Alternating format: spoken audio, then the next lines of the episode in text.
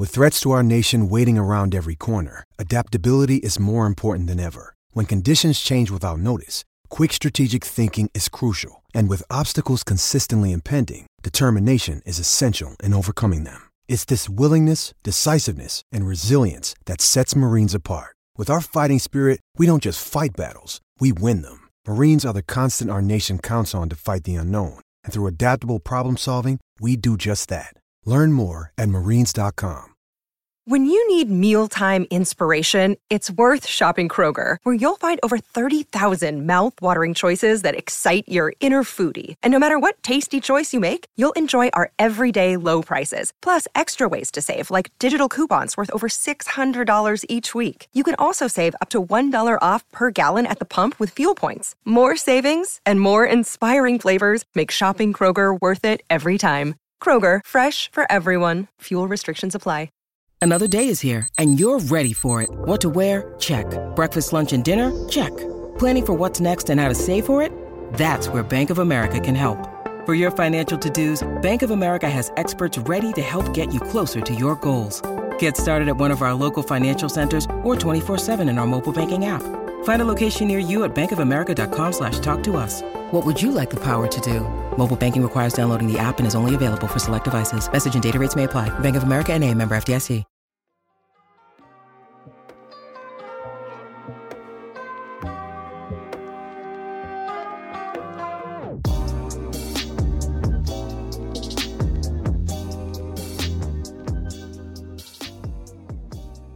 Alrighty, everybody, welcome to the Barca Blaugranes podcast. My name is Josh. I am joined by our old pal Zach Hicks of Villarreal USA. Zach, how are we doing today? I'm doing fine. Good, good. Happy to have you on. So, our two teams are playing together in about a week. Uh, we're recording early just because of the uh, U.S. holiday, uh, Thanksgiving, and kind of travel and all that this week. So, between now and then, both of our teams have uh, pretty important matches that will certainly do a lot to determine kind of the the vibe and the feeling of each team going into this weekend. Uh, I'll go first. Barcelona's Champions League season pretty much rests on what happens this week. Uh, if we lose to Benfica, we then have Bayern Munich, and that you know probably not going to go great for us. Um, your team, on the other hand, has one of the more fascinating. Like you are getting Manchester United at either the best or the worst time you could possibly get them this week. Are you excited that they sacked their manager before this match, or are you worried? I I don't know. I mean, Ole could always be counted on to do something completely uninspiring, which was, you know, kind of encouraging. Um, so I, I really don't know what we're walking into. Um, but I know they don't have a lot of time to come up with any kind of original plans uh, between him getting fired and this match. So I'm hoping it, it plays to our favor. Yeah, and let's talk about the uh, the first matchup between United and Villarreal. So, what do you what do you recall being frustrated at in that match? Cristiano Ronaldo is the most inevitable human being in the history of the sport. And just like it, like him in the Champions League, and it's not even like him in general. It's like we faced him plenty of times when he was in La Liga. But him in the Champions League is just the most inevitable freaking thing possible. And you just know, like you knew, like you were watching the end of this game, and you're like, oh, Ronaldo's about to do something stupid. And then there it goes. Like you, you couldn't stop it. There was nothing you could do. Yeah, and uh, Atalanta fans would happily agree with you about the inevitability of uh, Cristiano Ronaldo. Um, let's talk about your point this weekend against Celta Vigo. Uh, was it a good point? I, I know you guys talked about it being vital in your kind of match recap, but were you happy walking away from that? So, as soon as Unai Emery started four fullbacks in the game, I knew he was playing for a draw. And I don't know why he's playing for a draw because our league season's going terribly. And frankly, we need three points in La Liga, worse than we need to advance to the Champions League knockouts. So, based on the starting lineup he gave us, okay, fine, the draw was a decent enough result. But like, I really, as blasphemous as it may sound to people who are obsessed with the Champions League, I would have rathered he put out a decent attacking lineup against Celta, to get those three points, and just roll the dice with maybe drawing Manchester United. Like, I just, I don't know. I, I've never understood how he rotates for Europe. It worked out last year, but I feel like the priorities are kind of in the wrong place right now. Well, yeah, and even I mean, even if tomorrow's or yeah, it's tomorrow. Um, even if the match against United goes bad, you guys have Atalanta in the last match day, and if assuming they beat Young Boys, right, they'll be one point ahead of you guys if you lost. So you know, all hope is not lost if things go poorly against United. Um, the match against Celta Vigo kind of got me thinking: is bef- I I guess if we had chatted before the La Liga season started, what would you have said your expectations were for your side? Oh, I would have thought we should have been pushing for. Uh, I think what I exactly said was if we made it to the Champions League knockouts, then I wanted to see us finish in the European places and wherever we were in the European places would be fine. But if we weren't going to make the Champions League knockouts, I expected us to make top four. Um, because we spent more money than anybody else. We had a good side already. We spent more money than anybody else. We completely nailed the Danjuma signing signing. Like we we should be that's where we should be, and it just hasn't happened. Um who has been the biggest disappointment for Villarreal so far this season? Um, and you can't say Unai Emery. um, when I first saw Dia play for us against Chelsea, I was like, "Holy cow, this guy's a genius!" Like some of the off-ball runs he made, the way he timed some of his pressures, he had an incredible assist that game. I was like, finally we have like the the striker pairing with Gerard Moreno that we need. And I don't know how much of it is the fact that Gerard has missed most of this season.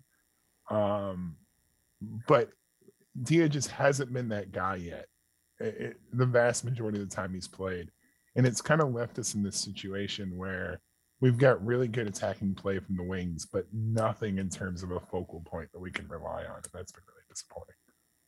Yeah. Um, I I just got to say I was kind of browsing your blog this morning, just getting ready for the uh, for the interview, and I have to say your uh, your piece a few weeks ago about uh, Unai Emery uh, being kind of hinted at for the Newcastle job. Oil State reportedly after the services of Unai Emery, it, it, it did get a good chuckle out of me. Um, are you, if you had to give a grade to Unai Emery as a Villarreal manager as a whole, right? What would you give him at this point?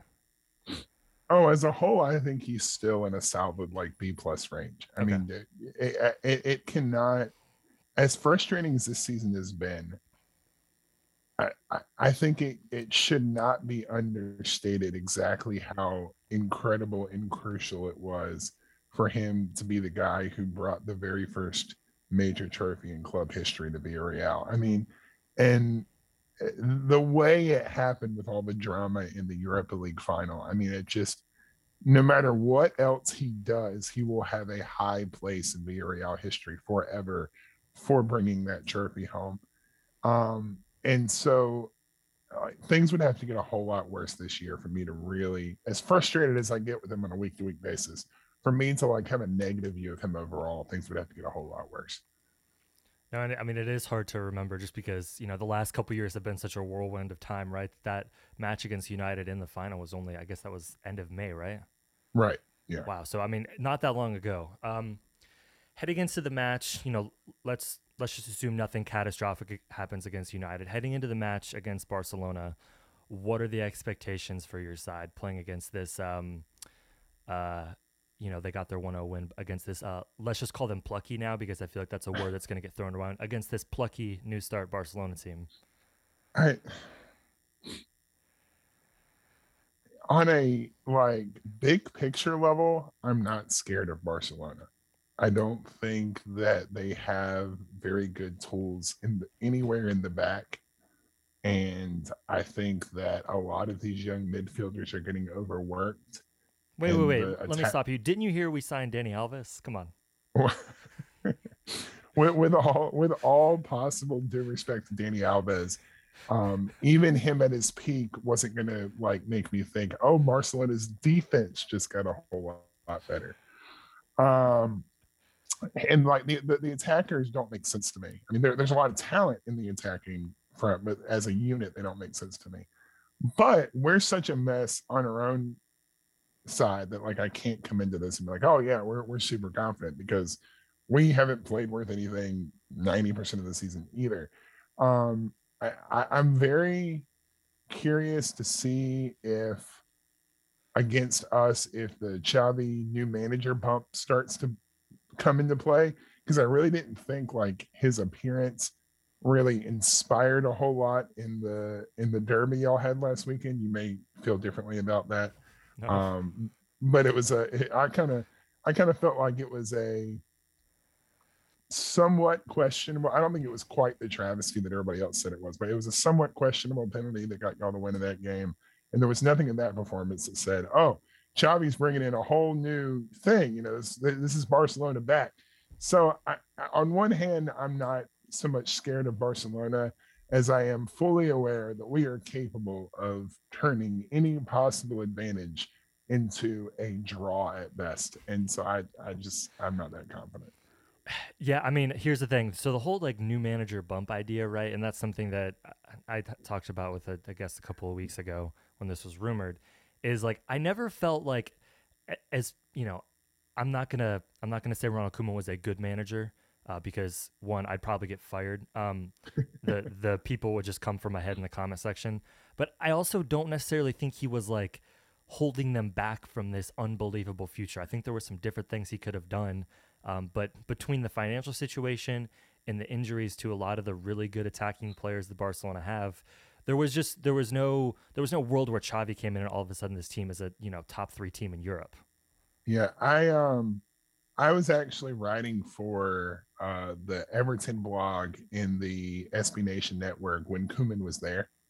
Um, and so I got to see firsthand how another fan base like really got to, you know, go through the Ronald Koeman experience. And the thing is, he he's not a moron. Like he he's he's not a very good man manager, right? He's not the guy that's gonna like inspire people and make them feel good about themselves.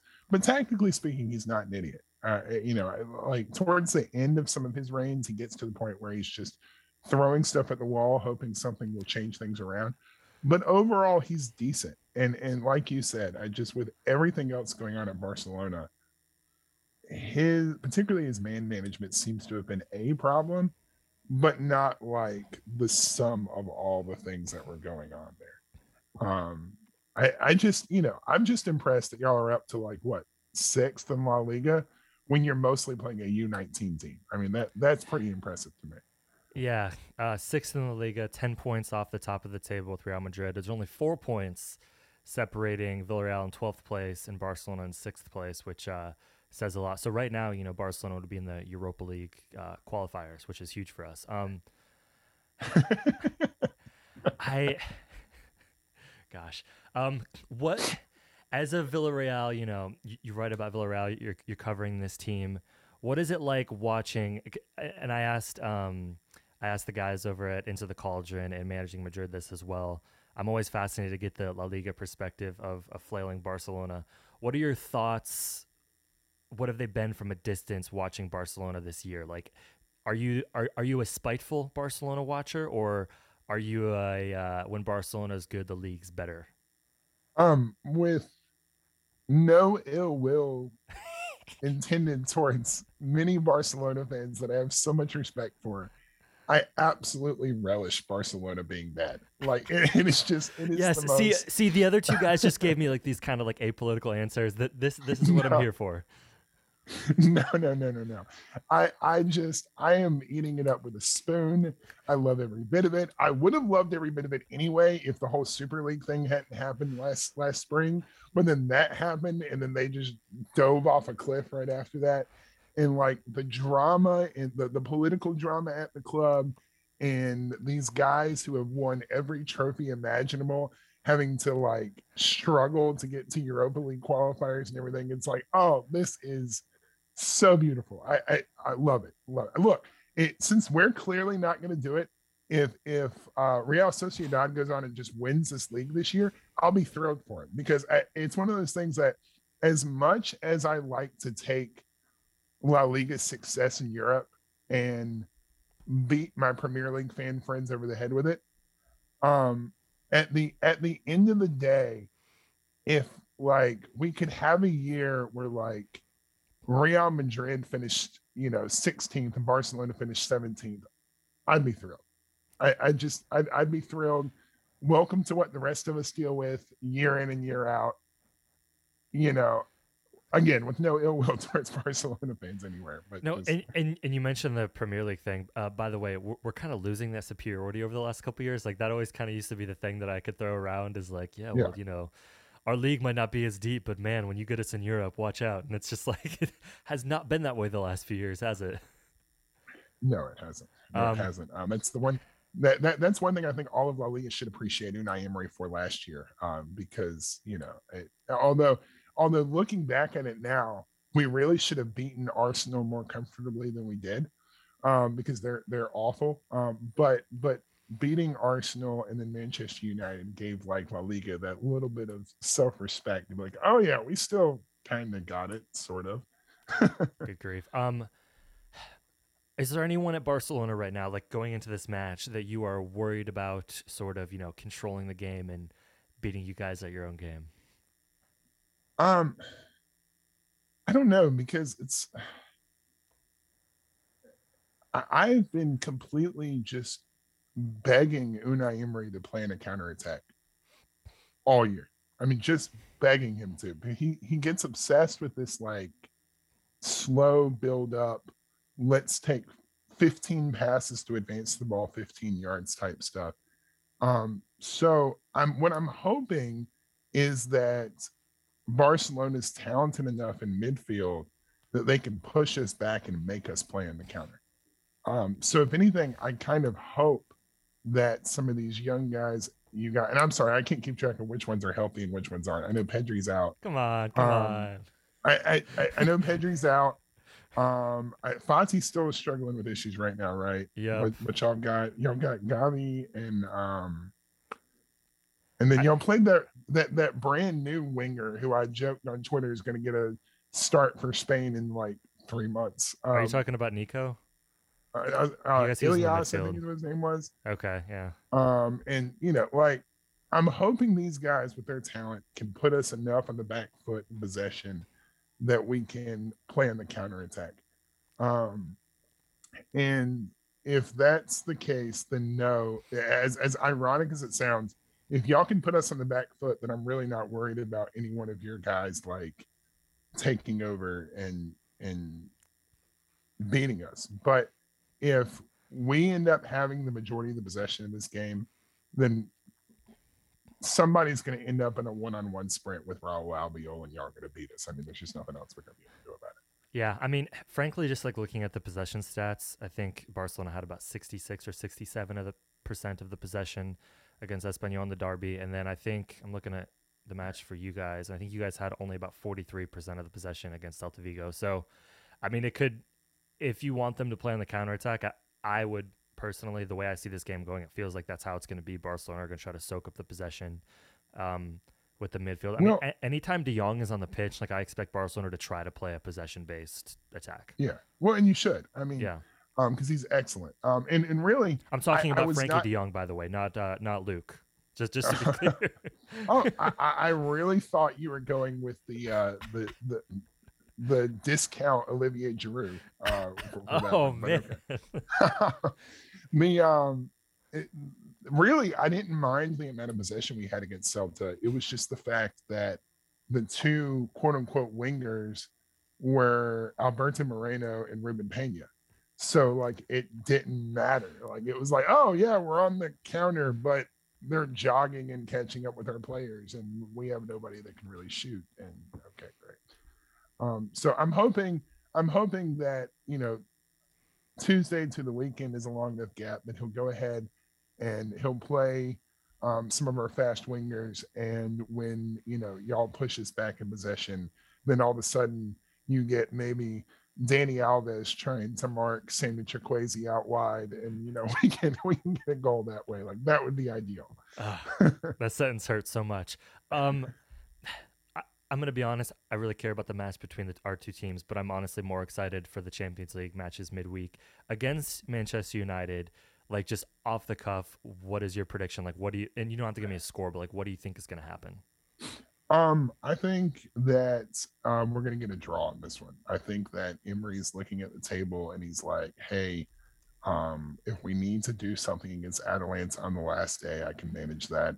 So let's just make sure we get a draw against Manchester United. And he's going to put out a really, you're going to see really well organized two banks of four.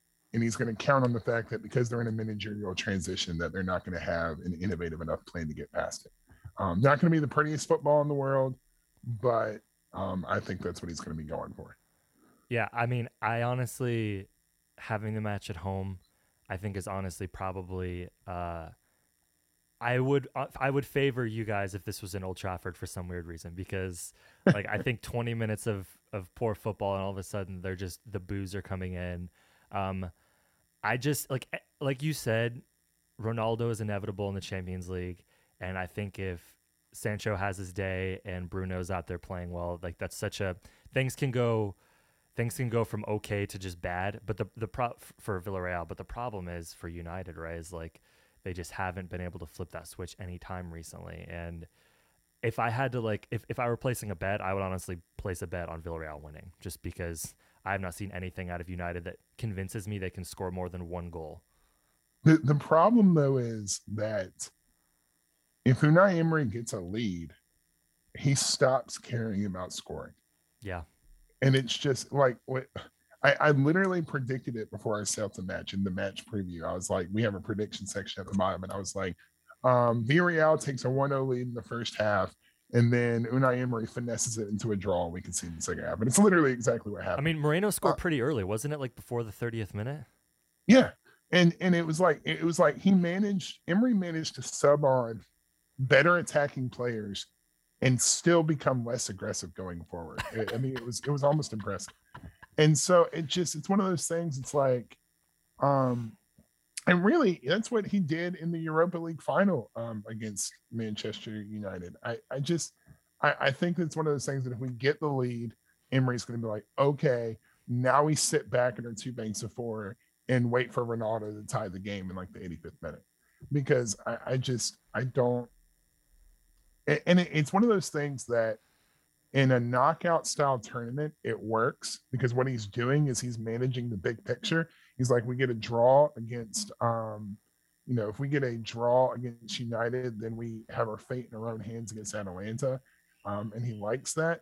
Um, but I don't know. It, it just, it's really hard to watch. It's really hard to watch and get excited for as a fan. And that's kind of where I'm at on it.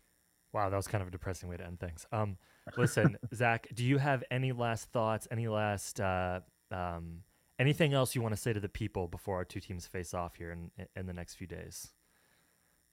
Um,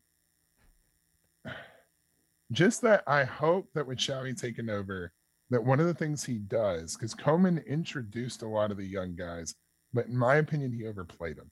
In my opinion, part of the reason why Pedri's having the, the injury issues he's having now is because Koeman was like, "Oh, I've got this really useful teenager. I'm going to run him into the ground." So I'm hoping that as Xavi takes over, he gives the young guys a chance while still keeping them healthy, and that your fan base is patient enough to let him do that because um, you you couldn't possibly have anybody more Barcelona than Xavi running the show, and I really think the best way. As much as I, I would be disappointed to not be able to make jokes about Mark anymore, um, the best way for y'all to get back to where you need to be is to give him enough patience that says, hey, even if we just make the Europa League this year, that's okay because he's setting things up for the future. Yeah, uh, no, 100% agree. And I think last week we had Kevin Williams on, and uh, he kept saying, you know, Joan Laporta can't fire Xavi, and my response was he can't, but that doesn't mean he won't. and it's like I'm uh I'm not so worried about.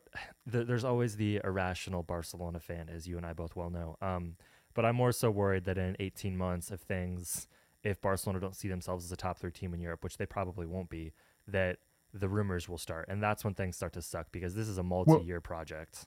And that's especially hard when Real Madrid still find themselves right up near the top of the table uh, because those two fan bases compare everything to what the other one is doing. Well, it sucks even um, worse because the guy propelling them, we uh, apparently had him, and then Real Madrid came in and signed Vinicius for like double or whatever, and now he's just over there dominating. Yeah. Anyways, cool. Well, Zach, thank you for joining us. Everyone, be sure to check out Villarreal USA before the weekend. They do great work over there. And uh, Zach, we will chat again soon.